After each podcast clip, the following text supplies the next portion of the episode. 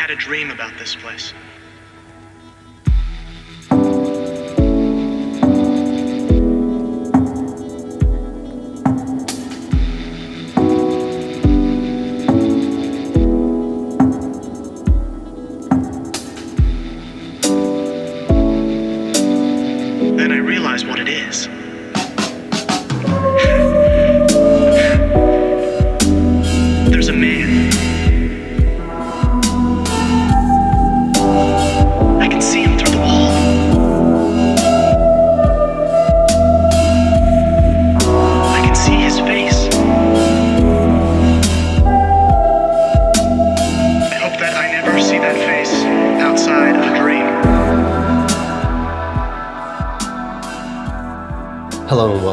To episode 41 of Ghost Stories for the End of the World. Hope you're good.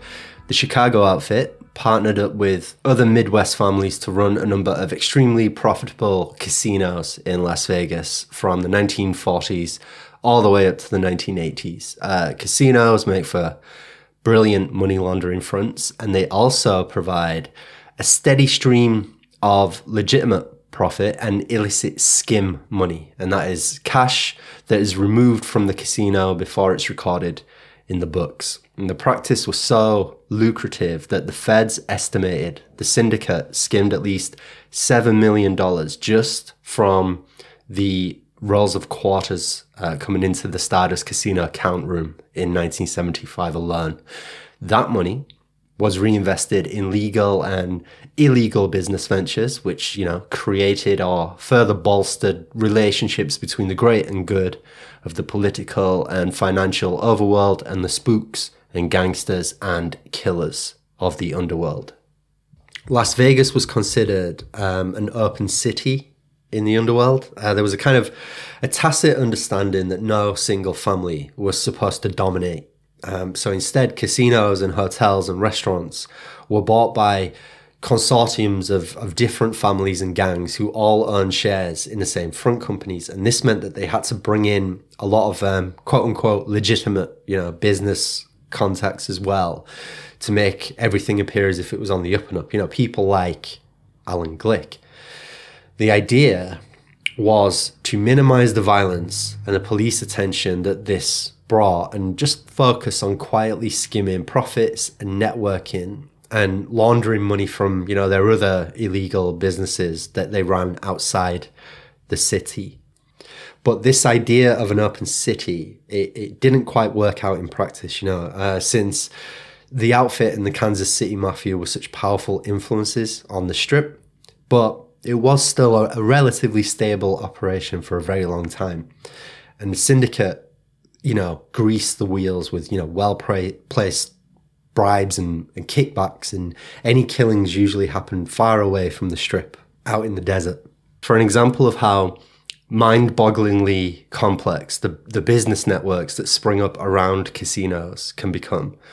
Consider this from Jonathan Marshall's Wall Street, the Supermob, and the CIA article in Lobster. Quote, the Albert Parvin Foundation, for example, was founded by casino decorator and owner Albert Parvin from his sale of the Flamingo Hotel and Casino in Las Vegas in 1960 to a syndicate fronting for Meyer Lansky and other notorious gangsters. And uh, this is me speaking now. Remember that the Flamingo was a mob casino from the outset. In fact, it was Bugsy Siegel's baby, as we uh, covered back in, I think it was the third American tabloid episode. Anyway, goes on to say Parvin's foundation funded CIA agent Sasha Volman in the Dominican Republic in the turbulent years of the early 1960s, immediately following the collapse of the Trujillo dictatorship. Volman, a social democrat from Romania, had worked for a CIA backed union in France in the 1940s and then for the CIA's Radio Free Europe. Uh, it continues. In the 30s and 40s, Conrad Hilton bought hotels in San Francisco and Los Angeles with an investment agent for the Chicago outfit. At the end of World War II, following up on his success in landing the Plaza in New York, Hilton purchased the Stevens and Palmer House hotels in Chicago, two of the Windy City's biggest and most prestigious properties. Advising Hilton and investing in the latter deal was Chicago business mogul Henry Crown, who became the third largest shareholder of Hilton Hotels after Atlas Corp. In 1961, to raise cash to cover losses elsewhere in his portfolio, Crown sold the Empire State Building Corporation for an after tax profit of $32 million. The buyer was a general partnership organized by the renowned New York real estate investor Lawrence A. Wien. Wien was also a trusted advisor to members of the old Cleveland crime syndicate led by Moe Dalitz. More about him in a bit. Uh, in 1959, Desert Inn Associates, another Wien syndication, purchased the Desert Inn in Las Vegas for $10 million and leased it back to its original owners until the year 2022. The Desert Inn boys were so happy with the tax saving maneuver that they donated $50,000 to Wien's tax exempt foundation. Not only did this structured deal reduce their legal tax obligations, it allowed them to keep control of the casino so they could continue cheating the IRS by skimming unreported cash profits. At the Desert Inn, write Sally Denton and Roger Morris, ostensibly owned by Lawrence Wien's upstanding Manhattan investors and expanded with a Teamster loan, FBI microphones recorded an often shifting 12 way split in 1961 and 1962. The skim was divvied up between Dalitz, Sam Giancana, Brooklyn's Joe Bonanno, Johnny Roselli, Meyer Lansky, and others. So I'm sorry to hit you there with, you know, a dozen names uh, and half a dozen different business deals in the opening segment, but it's best, I feel, to establish early on, upfront, that this is not going to be a, a simple story. See, the 1970s represent the peak of, of mafia power in the United States, and it really was almost bigger than US Steel at this point. And if our American tabloid series was a study in how the mafia assimilated into an American capitalist system that, you know, turned out really wasn't all that different um, from the machine politics back in Italy or the, the rackets in turn of the century New York, then the way that the syndicate almost entirely fell apart in the late 70s and the early 80s is a study in how much bigger historical forces finally uh, buried a certain way of doing business. So, you know, as as is clear, casinos make for great networking venues. You know, every time the syndicate opened a new resort, either in Vegas or the Bahamas or Cuba or wherever, the guest list would always read like a who's who of movie stars, business royalty, and you know, political dignitaries.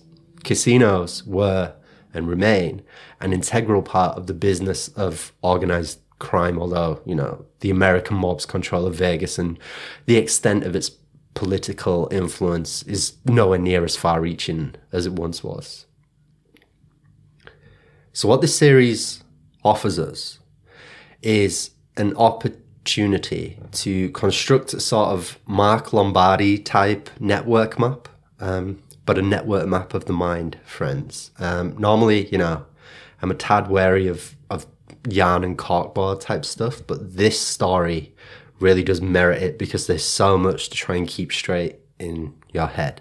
So, although we'll be starting off with a look at the story behind the book and film Casino, once we start chasing the money and the bodies, we're going to be leaving Las Vegas pretty quickly and we'll be following uh, lines of intrigue that open up to something much bigger and more sprawling. And this is not to say that what the outfit got up to in Las Vegas in the 1970s is directly connected to like the savings and loan crisis of the 80s or Castle Bank and Trust or Nugan Hand or Iran Contra. But by looking at the chains of intermediaries, you know, those people who indirectly connect one thing to another, or, you know, crisscross if you prefer. By doing that, we can think about how money and power circulates at this level. Um, over the next, I think it'll be about three or four episodes, this one.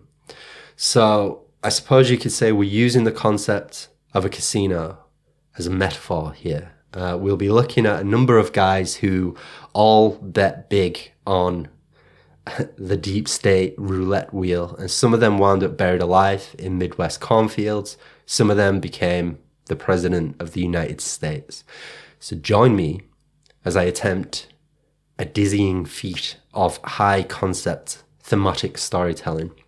Because this is a story about frontmen and shakedown artists, spook assets and underworld fixers, but it's also about mob lawyers, UFO obsessed senators, drugged up showgirls, cokehead bankers, Ivy League old boys, and, and you know, obviously CIA contract killers. These guys are the glue that that binds the major sort of players and uh, historical and economic forces together. So we'll be following connections. We'll be trying to pass out who knew who and how. And the aim is to get from the casino account rooms of Las Vegas and to some extent Atlantic City to the White House in just a few episodes by patiently collecting names, listing businesses, and using informed speculation. This is one of our controlled swan dives off the deep end. And we'll also be looking at how the CIA finally outgrew using street guys from the syndicate and switched up its methods. And in a couple of hours, we'll be far away from casinos entirely and we'll be discussing, uh, you know, the bread and butter of the show bank fraud, the arms trade, drug trafficking. And eventually, we'll be in the black marble halls of Carcosa and we'll be peering out from behind a column as none other than George Poppy Bush ascends to the throne in the Great Hall after saving the CIA from itself. That's a ways off yet, though. Uh, this episode we're starting relatively small, and we're talking about Lefty Rosenthal, Tony Spilotro, how they lost Paradise, and most importantly, where the money to build Paradise came from and where it went. So in 1969, a guy called Alan R. Glick was honorably discharged from the US Army. He was 27 years old and he'd been um, admitted to both the California and the Pennsylvania bars prior to enlisting. And he served first as a lieutenant uh, in the military police, then he transferred to special ops in Vietnam as a translator. And in very little time, he was a captain uh, he joined in 1967 too, so there's a very good chance that Glick worked at least adjacently to the Phoenix program. And I think it probably does bear a little bit of thought about why a special ops army veteran from Vietnam found himself the frontman of a, uh, syndicate bid to buy out some Las Vegas casinos. So he was awarded the Bronze Star um, three combat air medals, and the Vietnamese Medal of Honor as well.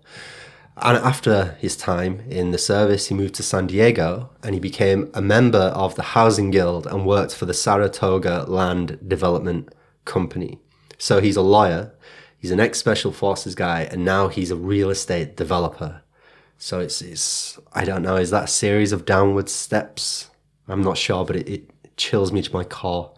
So in 1972, he obtained a casino license in Nevada and he took out a loan from SLDC for $2.3 million. And he bought a controlling stake in the Hacienda Hotel and Casino. Now, this part of his biography always strikes me as a little bit too neat because in his account, this was where he just happened to remember that he'd gone to college with a guy called Joe Balistrieri. Now, Joe's dad, Frank, just so happened to be the boss of the Milwaukee Mafia.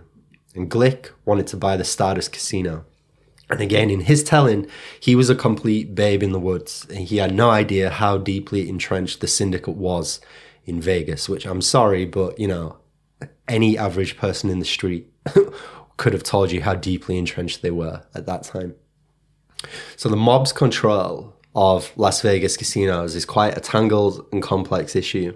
And we'll keep bumping up against this complexity as we go along. Um, they had, of course, they'd virtually built Las Vegas, and although Glick would buy the Stardust in 1974 and find himself partnering with mafia bosses to pull off the deal, the syndicate had directly and indirectly controlled it for years by that point. And for another example of how uh, much complexity and murkiness could surround just one casino in Vegas, Consider this from um, Pete Brewton.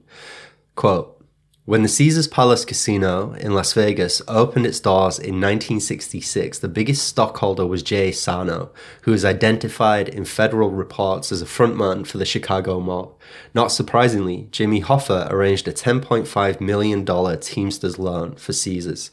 Convicted mob bookie Jerry Zarowitz was brought in to run the casino, while the host was Elliot Paul Price, identified in Senate hearings as an associate of New England mafia boss Ray In the Boardwalk Jungle, Ovid Demaris states that, quote, within a quote, the FBI and the IRS were convinced that Zarowitz and Price had been planted in Las Vegas to protect the hidden interests of the real owners of Caesar's Palace.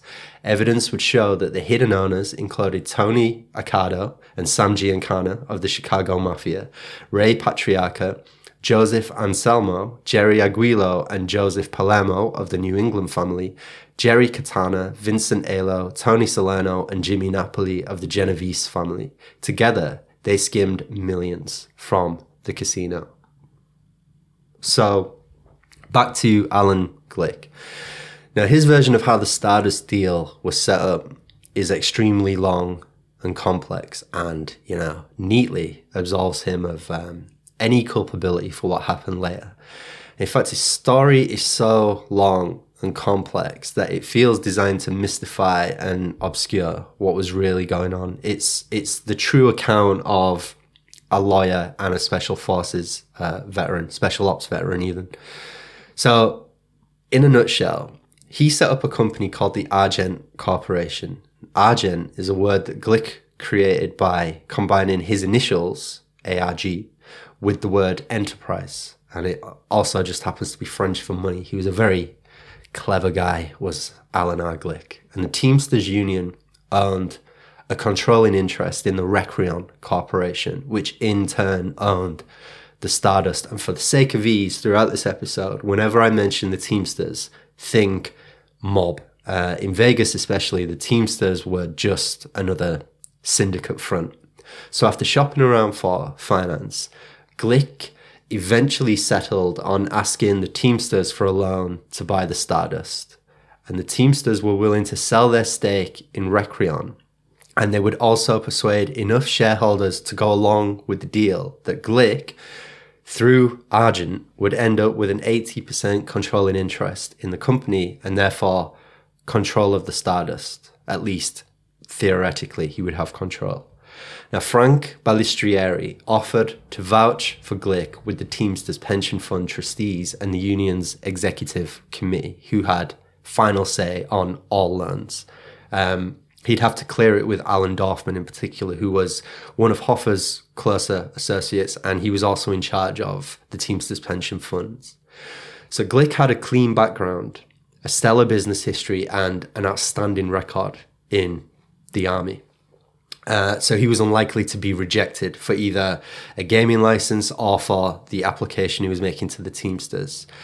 He's always claimed that he only found out after the wheels had been set in motion that the syndicate had been involved in his deal from day one. But Balistrieri offering to vouch for Glick should have tipped him off that this was not going to be a, a normal run of the uh, run of the mill business transaction. Basically, Balistrieri expected something in return for offering to vouch for him, you know. So Balistrieri imposed some conditions on his offer to Glick. First, Glick had to find jobs at the casino for Frank's two sons. Um, and when he couldn't do that, Glick wound up taking them on as his lawyers and he paid them each about 30 grand a year for advice. Second, if Glick ever decided to sell the Stardust, Balistrieri would be allowed to buy a controlling interest in Argent for $50,000, which is insane, you know. Third, Glick wasn't to discuss the Teamsters loan with anyone except Balistrieri or his two sons. And fourth, Glick had to hire a friend of Balistrieri's and give him a promotion and an immediate rise. Now, this friend was a man called Frank Lefty Rosenthal, and he'd already been working out the Stardust for a couple of years at this point. First, he worked as a floor manager, then, he worked as a public relations officer, then, as a food and beverage supervisor. Glick didn't think this was strange that he kept going from one job to another and he was amenable to the suggestion. The syndicate used their influence with the Teamsters Union to get a loan for $62 million approved uh, for Argent. Um, and this was overseen by Alan Dorfman. Glick then used the money to buy the Recrion Corporation, which owned the Stardust and the Fremont uh, in 1974, Fremont being another hotel casino. By the time all of this was over, the outfit and the other families would have funneled $146 million in Teamsters cash into just these four casinos. You know, paid them, uh, paid themselves healthy commissions and finder's fees and God knows what else out of that, this money. This method of, of using the Teamsters pension fund basically as a private bank is something that we'll also find cropping up uh, throughout the story. So while Glick liked to think of himself, you know, as like a, a dynamic go-getter and a savvy businessman, he really was just supposed to be a clean name on the paperwork. The Midwest bosses were content to kind of let him play the big shot as long as he didn't interfere with the skim operation and he deferred to them on personnel issues, on hiring issues. So let's talk about Lefty Rosenthal. Um, this is Ace Rothstein in the film Casino. And Lefty, he really was a hell of a handicapper. Um, he'd been born into a pretty comfortable upper middle class suburban Jewish home in Chicago. And his dad had run a fairly successful food wholesalers. Uh, and it's through his ownership of a couple of race horses that Lefty became interested in gambling and, and odds making. And by 19, he was known across uh, Illinois and the, the broader Midwest as a prodigy, you know, basically someone who could reliably pick winners. And in the mid 50s, he was working very closely with the outfit and he was running the single largest bookmaking operation in the US. And when Lefty couldn't figure the odds, you know, just using his brain and his own skills, he and the outfit would straight up fix uh, football matches, basketball matches, you name it. In 1963, he was convicted for paying a New York University uh, basketball player to throw a game. And this would actually turn out to be his only major conviction. So, how good was he at what he did?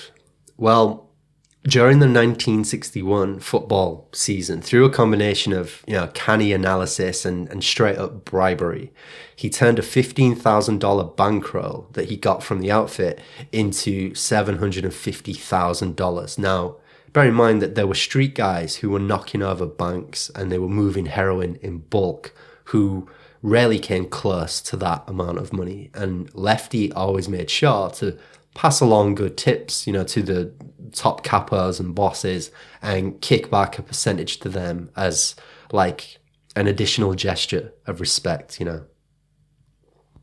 Lefty then moved to Miami, spent most of the 1960s there, in fact, and this was because the police had started looking into his operation in earnest uh, back in the Midwest. So he's portrayed as me- relatively meek uh, in the film Casino, you know, more of a frustrated businessman who wants to go straight than an outright crook. But the reality is slightly more complex. His his time in Florida was marked by his close friendship to two of the outfit's top guys. This is Fiore uh, Buccieri, who was a loan shark and hitman, and Jackie Cerone, who briefly became the boss of the outfit after uh, Sam Giancana had fled to Mexico. Lefty displayed a willingness a keen willingness to call in violent favors from the outfit when he was in Florida. The cops, in fact, suspected that he was behind a string of car bombings and, and beatings and uh, robberies against you know business rivals and he also had repeated run-ins with the coppers who enjoyed harassing lower level bookmakers who hadn't paid off the right precinct chief or you know done the right favors for the right people uh, in 1962 alone, in fact, Lefty was arrested nearly a dozen times for a bunch of minor violations. So we're talking like unpaid parking tickets, swearing in public, loitering, that kind of thing. And the FBI had also started to look into him. Uh, in fact, his house was bugged for a full year. Then eventually, uh, the Florida State Racing Commission revoked his license to own racehorses and they banned him from stepping foot in any of their racetracks. And this led to Lefty petitioning the commission to give him a hearing, very publicly petitioning them as well. And that brought a lot of um, media attention his way. And this habit of his of launching these personal crusades, that would bring him a lot of trouble in the years ahead. But the outfit liked Rosenthal because he made them a lot of money and he knew how to keep his mouth shut as well. In fact, when he appeared before the McClellan Committee on Gambling and Organized Crime, he invoked his Fifth Amendment rights 37 times. Uh, in fact, you can read transcripts of his appearance and it's an absolute farce. It's very funny. Um, Miami had become too hot for Lefty to operate in there, and Chicago was a virtual no go zone now that he was on the FBI shit list. But Las Vegas was the ideal solution. Uh, he could stop looking over his shoulder there and he could, you know, set up his own betting office. He met Geri McGee in Vegas around 1968, and that's the Sharon Stone character in the film. Uh, Geri was a former beauty queen uh, and dancer, and she was well known in Vegas as a, a, very savvy hustler who, you know, could take care of her friends. In fact, she was pulling in, I believe, about half a million dollars a year just from hustling chips and escorting high rollers around the strip. But when she was on the north side of 30, um, she began to look for a bit more stability, you know? And Lefty more or less bought her companionship uh, with, you know, expensive jewelry and money. Uh, he was, by all accounts, madly in love with her, although he knew she didn't really feel the same about him. Um, but he understood, you know, that she was looking for someone reliable. Um, and he hoped that eventually he could just wear her down, you know, and change her that way. So Geri already had a daughter from a previous marriage uh, with her ex Lenny Marmor, and that's the James Woods character in the film. Um, the real guy was charged with pimping on one occasion, uh, but it was dismissed. He mostly seems to have been a kind of leech who just fed Geri sob stories that usually ended with a request for money. So Lefty would eventually have two kids with Geri, uh, Stephen and Stephanie. By 71, as he tells the story, he was working 18 hour days and Geri was demanding that, you know, he spend more time at home. So according to him, he filled out an application form and he got a job as a floor manager at the Stardust. And he learned the ropes of the business from the ground up, as he tells it. And he, you know, made a name for himself by cracking down hard on cheats and crooked staff and focused on bringing more high rollers into the casino. Lefty's version of of how he started working at the Stardust is most likely bullshit. In fact, most of the staff at the Stardust knew who he was connected to, and they never bought this cover story about a midlife change of career. George Hartman, who was a blackjack dealer when Lefty started working there, he said, quote, Lefty never really worked like a regular starting dealer. He knew all the top bosses in the place, but he came in as a floorman. Within a week, all kinds of people are treating him like he's a boss, even though his job title didn't justify it.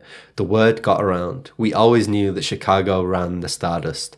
Alan Sachs, who'd owned the place at one time, was from Chicago.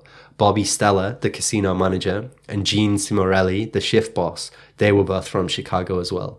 So were dozens of pit bosses, floormen, and dealers.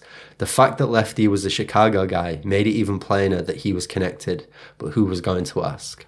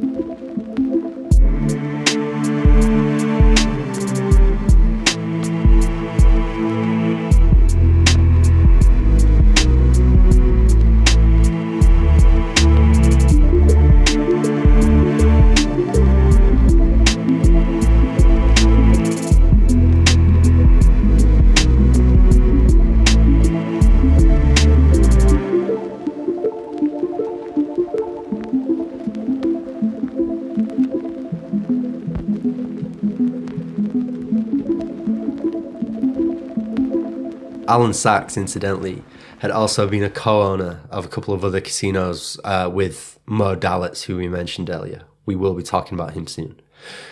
The CIA then um, has assets, and the syndicate has beards. You know, and in both cases, these refer to reliable people who can perform key functions for each organization, and they can compartmentalize and they can move freely between the underworld and the upper world. And Alan Glick, for a time, was a perfect beard. And Lefty was ideally placed to run the operation behind Glick's back. So, although Lefty was brought in as a floor manager, he wound up secret, secretly running the Hacienda, the Stardust, the Fremont, and the Marina. And he'd spend his time in Las Vegas micromanaging the day to day operations and changing his job title every so often to, you know, try and escape scrutiny. He wasn't very successful in that. And this is from Hartman um, again. Quote, the problem with lots of casinos back then was that no one ever really knew who owned them. The ownership was so tangled and went back so many years with so many silent partners and half partners and fronts and point holders that nobody from the outside could ever figure it out. And lots of people inside never figured it out either. So as Lefty's profile rose, the Nevada Gaming Control Board started to take a closer look at just what his role was at the casinos. In fact, he'd been at the Stardust only four months when they started looking into his background. Alan Sachs, who'd been the president of the Stardust, he'd seemed to be one of the few people who could sense the trouble uh, that this was going to cause. And he started to make noises about having Lefty fired. This is before Alan Glick bought the place. And then Sachs was visited in person by a top boss in the outfit. And this was most likely Joe Aiuppa, um, because he had a soft spot for Lefty. And Sachs was told, you know, in no uncertain terms, Lefty was to remain at the casino for as long as Chicago wanted him there. So Lefty did actually bring a number of, of innovations to these casinos, and they would end up being duplicated and become standard in other places on the strip uh, as the years went on. Uh, he was the first to start using female blackjack dealers, and he doubled the revenue at those tables. He also installed uh, sportsbook areas on the casino floor, and this is where punters, you know, you could grab a drink and you could bet in real time on basketball games, horse races, you name it. In fact, his attention to detail was exacting, and his standards were, you know, incredibly high. There's the famous story about how uh, he expected every muffin in the Stardust to have exactly 10 blueberries in them. And in no time at all, he doubled the revenue of all four casinos. And he began to build up a list of contacts in Nevada politics and law enforcement who, you know, would come to owe him or the outfit favors. And when I say that uh, Lefty was building a list of powerful contacts, I'm, I'm really not joking. Um, if you've seen the film Casino, You'll remember the sequence where a whale called Ichikawa wins big at blackjack and Ace has to scramble to get him back into the casino so that he can, you know, lose it all back to the house. Although this was a nod towards a, a Tokyo real estate developer called Akio Kashiwagi, Lefty never actually met this guy. Kashiwagi was most active in the late 80s and he preferred to do most of his gambling in Atlantic City at Donald Trump's Plaza Hotel, funnily enough it is possible that Scorsese was riffing on Kashiwagi's reputation because he'd been murdered a few years prior to filming, so you know he wouldn't be able to sue them or anything. However, the Stardust did frequently host none other than Adnan Khashoggi, who was the arms trafficker, deep state operative, and key player in Iran Contra and the arms for hostages uh, controversy. He was also a middleman in the sale of the stolen PROMIS software and he's widely considered to have been jeffrey epstein's mentor. In fact he was so tight with lefty and the real owners of the stardust that he was given a million dollars in credit. Uh, senator harry reid is also alleged to have been a, frequent guest at the stardust. Uh, he enjoyed various perks allegedly and uh, fully comp stays in the, the luxury suites allegedly. In fact, Reid would go on to clash with Lefty in later years, and he once said that Rosenthal and his backers uh, truly, truly scared him. And this is by the by, but uh, Reid also developed a fascination with UFOs, and he eventually helped set up the disclosure movement, and that led to you know the U.S. government releasing those videos and issuing that report about uh, UAPs last summer. We did an episode about that. You should check it out. Lefty also clashed with Alan Glick uh, on multiple occasions as well. Uh, when Glick first bought the Stardust in 1974, he seems to have genuinely been under the impression that he was there to do more than sign the paperwork and you know collect his monthly stipend, and it would take a while for him to realize uh, that was not why he was there. In fact, as Glick tells it, quote, Frank was supposed to clear everything with me, but he didn't. And at the outset, when I questioned him about these things, he wasn't disrespectful. But every day I would hear that he had taken a little more power. I heard that when he walked through the casino, dealers used to jump to attention. He would fire a dealer for not standing with his hands folded before him, even at an empty table. He hired whoever he wanted. Without clearing it, he changed our car rental company, the advertising company, and he tried to bring in his own ticketing agency for our shows. When these things were brought to my attention, I would either stop them or rescind them, but he was hard to stay ahead of. While I was unraveling one thing that he did, he'd be in the kitchen telling the chefs how to cook. I was still living in San Diego and commuting, so whenever I got into Vegas, I would hear about all the stories of what he did while I was away. It got to where I would have almost daily confrontations with him. He never cursed and he never raised his voice, but you'd rather get hit in the mouth than have an argument with him. He could wither you in an argument. I learned that he had even instructed my secretary to tell him on a daily basis what my movements were, where I was going, and what I was going to do.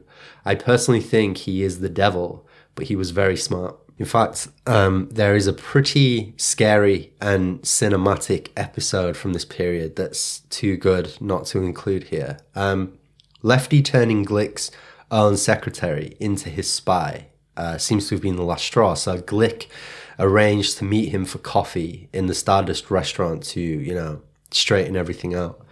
And when Lefty found out Glick's secretary had snitched on him, he said he was going to fire her. So, you know, Glick was appalled.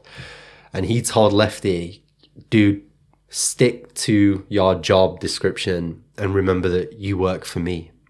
And at this point, Lefty got up and left the table, composed himself. Uh, Glick says that he could see Lefty taking deep breaths, and then he came back and sat down.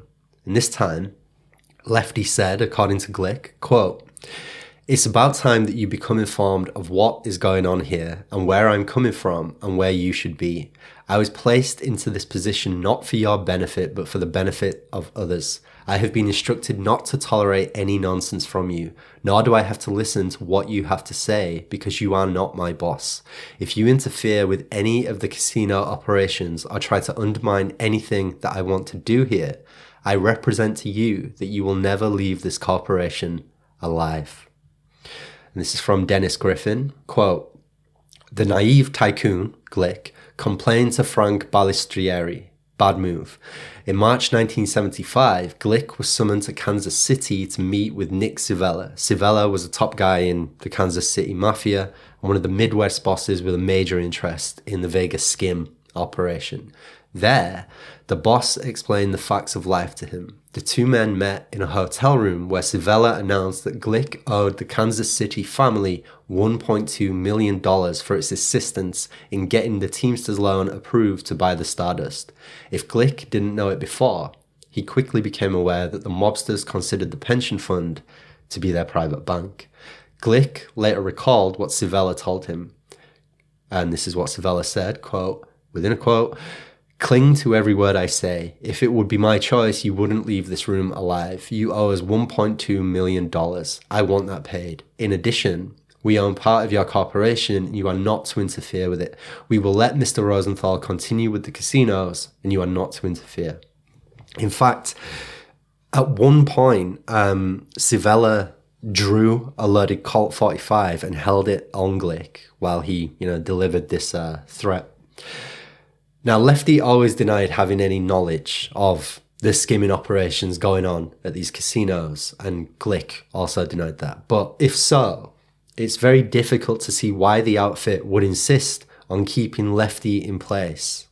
you know, as a secret manager, if they were just looking for someone to keep the staff in line and make sure that the high rollers, you know, kept coming back.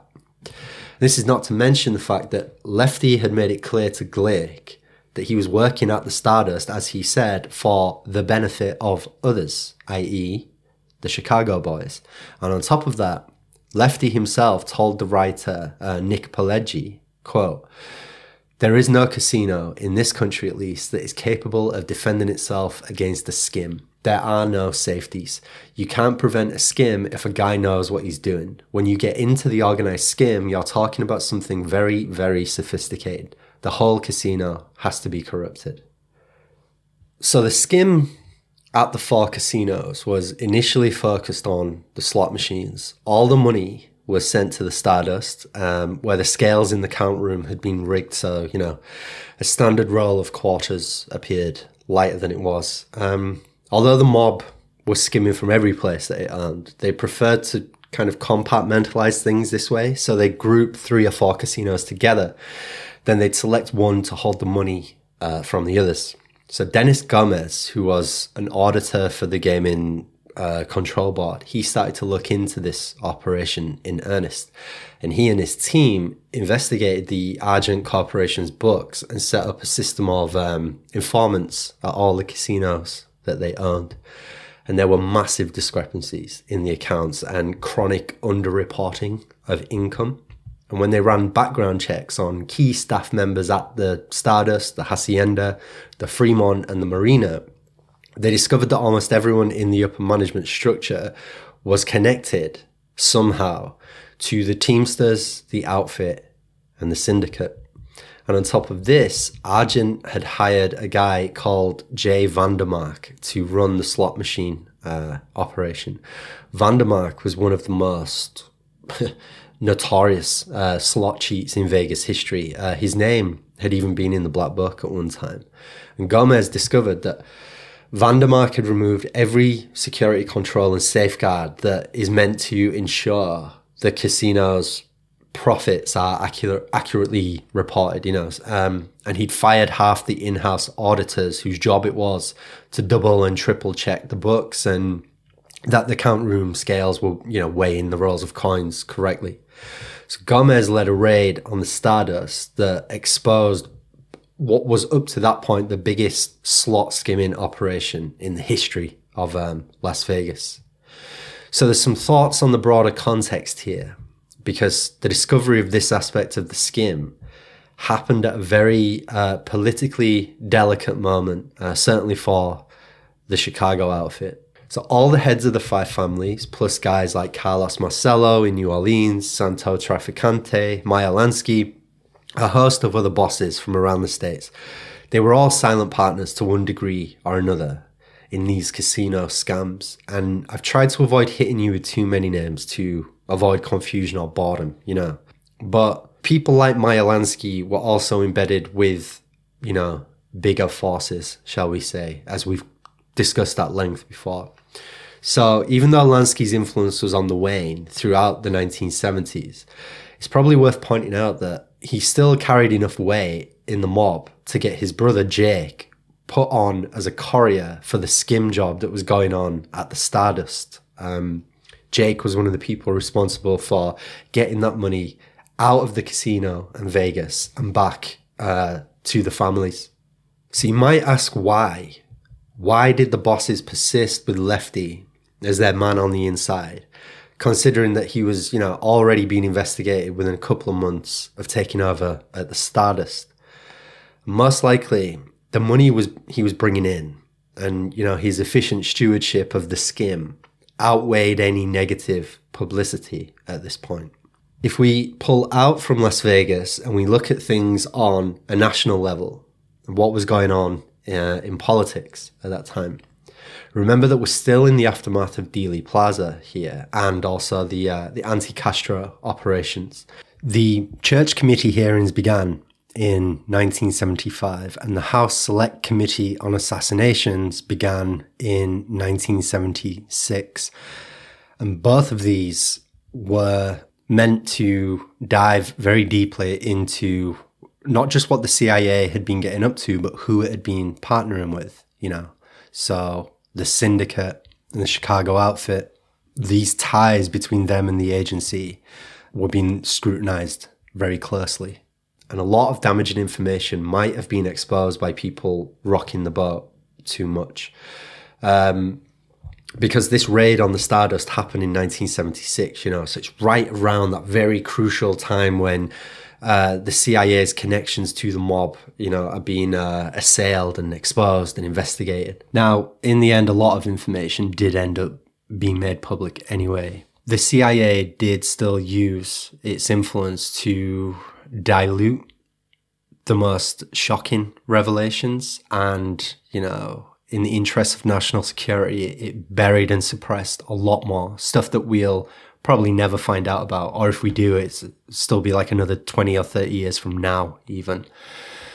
So while the syndicate was taking steps to cover not just itself, but also its the nature of its relationship with the CIA, what it didn't realize is that the CIA had already taken steps to protect itself and fuck the syndicate, you know.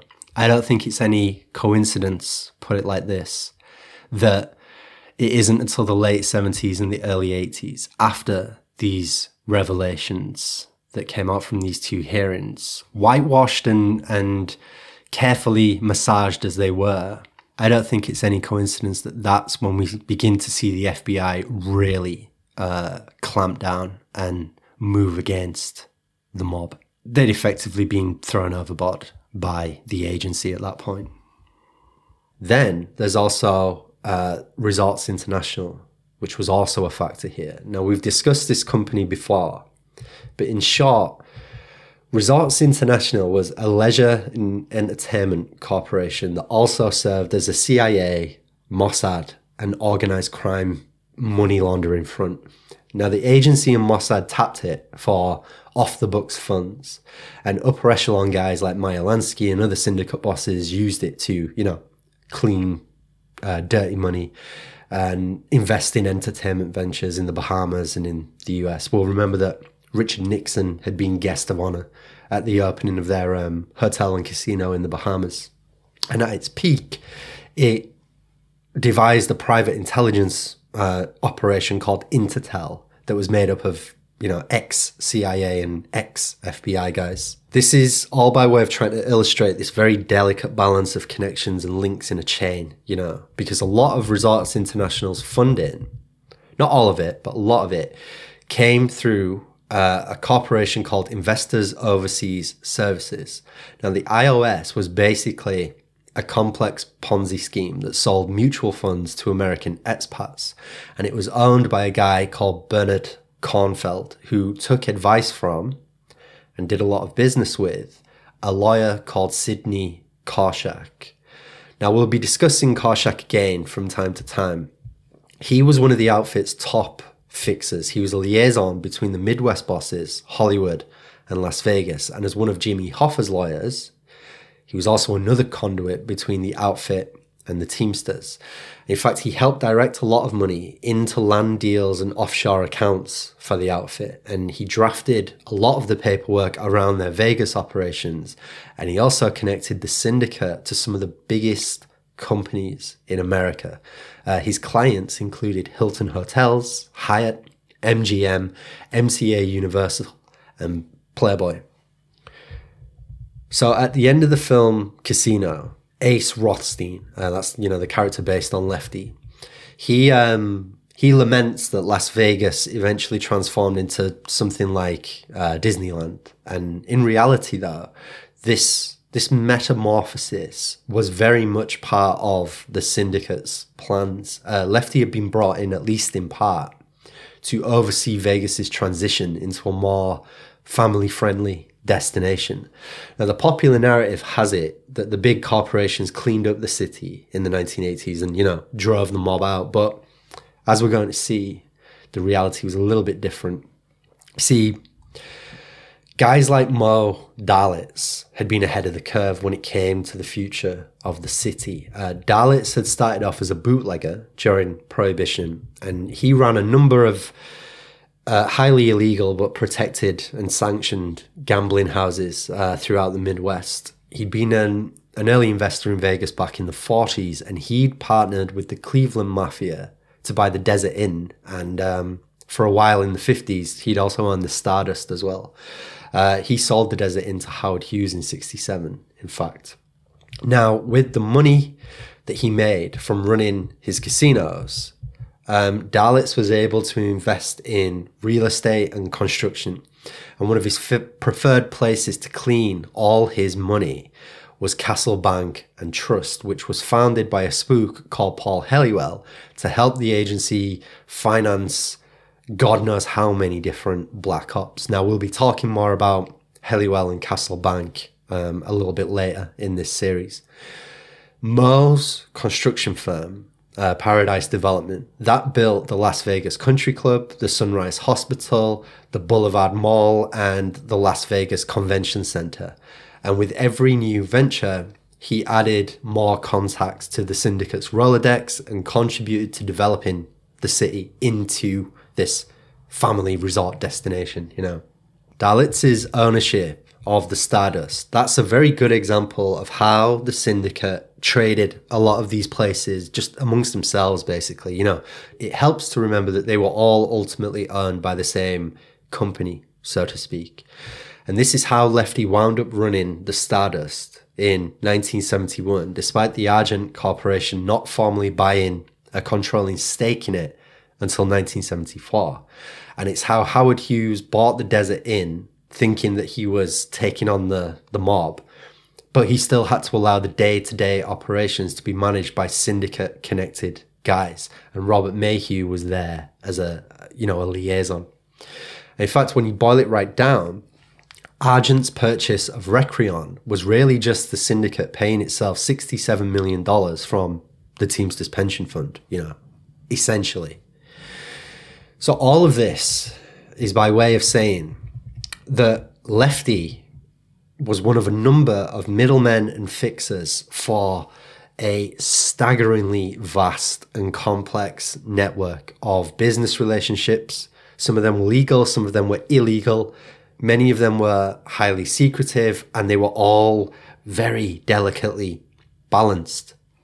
However, for all that some of the bosses in Chicago liked Lefty, by 75 76, he was starting to become a liability for them he couldn't serve that function, you know, as the middleman and fixer for this complex, delicate network.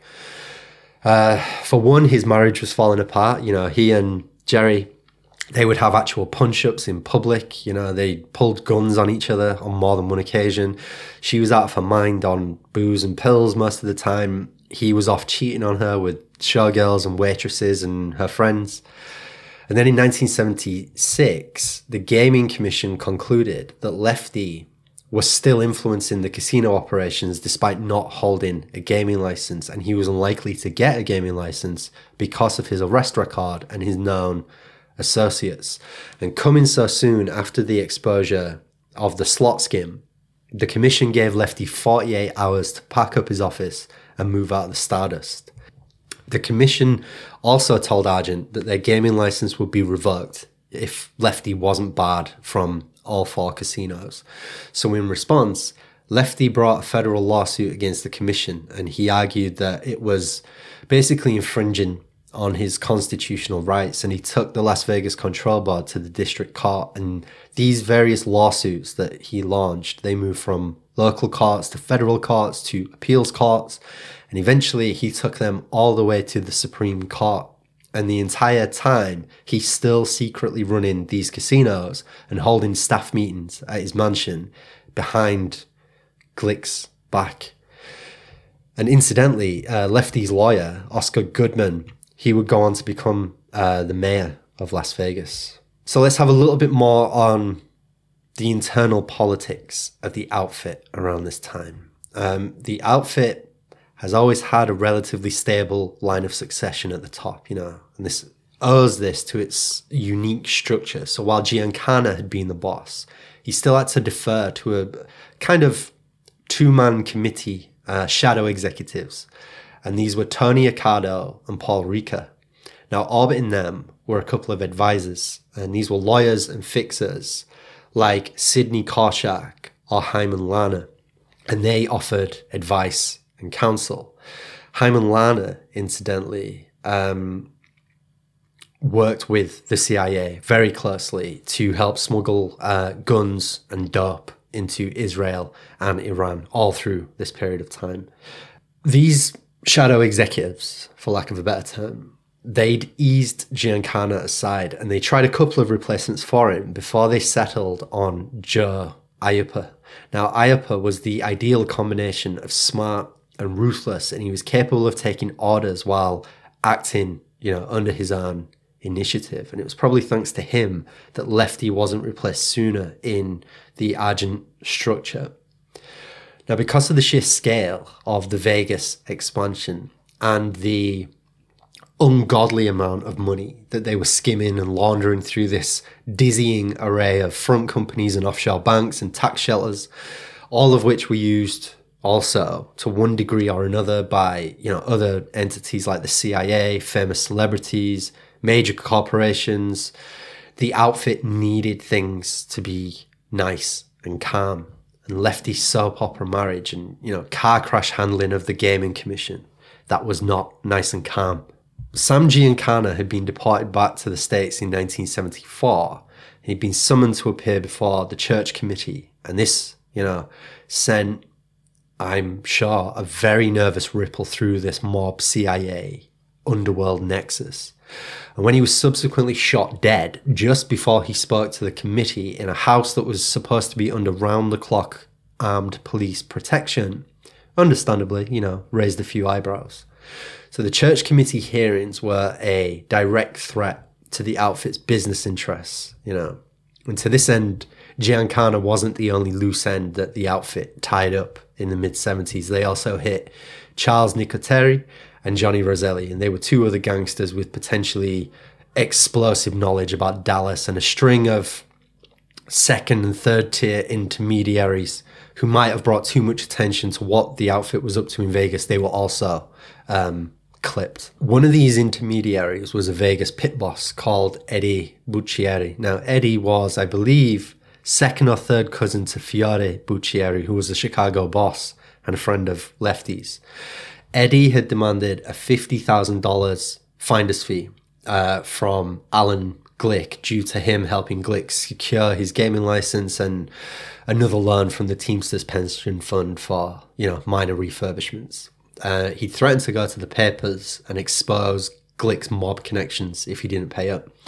Shortly after his last meeting with Glick, uh, Eddie was shot six times in the head at point blank range while he was sitting in his car. Glick denied having any knowledge of who was behind the murder. Another was a woman called Tamara Rand. Uh, despite the fact that Glick had ready access, you know, to the Teamsters pension fund um, through the outfit, he'd still decided to lend half a million dollars from Rand to buy a 5% share of Recrion Corporation. Now, it's possible that he thought I don't know, this might give him some degree of autonomy within the broader setup or something like that. But yeah, Rand wasn't having any of it. She knew how much money all four casinos were making. And she also knew about the skim operation and just how deeply involved Glick was with the syndicate. So she started to demand a cut and she threatened to take him to court. But before proceedings could begin, um, in I believe late ni- 1975, she was found dead in her house in San Diego. Uh, she'd been shot five times in the head with a, a 22 caliber pistol.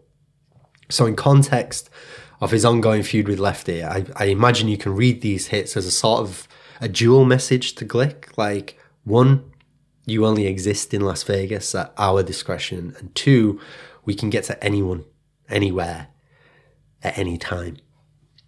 Now, the guy most likely behind the Rand hit and the most frequently cited suspect in the death of Sam Giancana was this short, ferocious outfit hitman and shakedown artist called Tony Spilotro.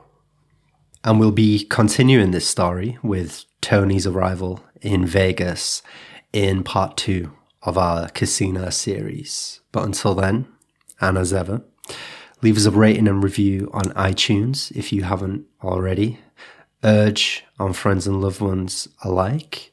Subscribe on the Patreon and show some love and get access to the paywalled Ghost Stories episodes as well as our new sister show, Books of War, A History of the Sicilian Mafia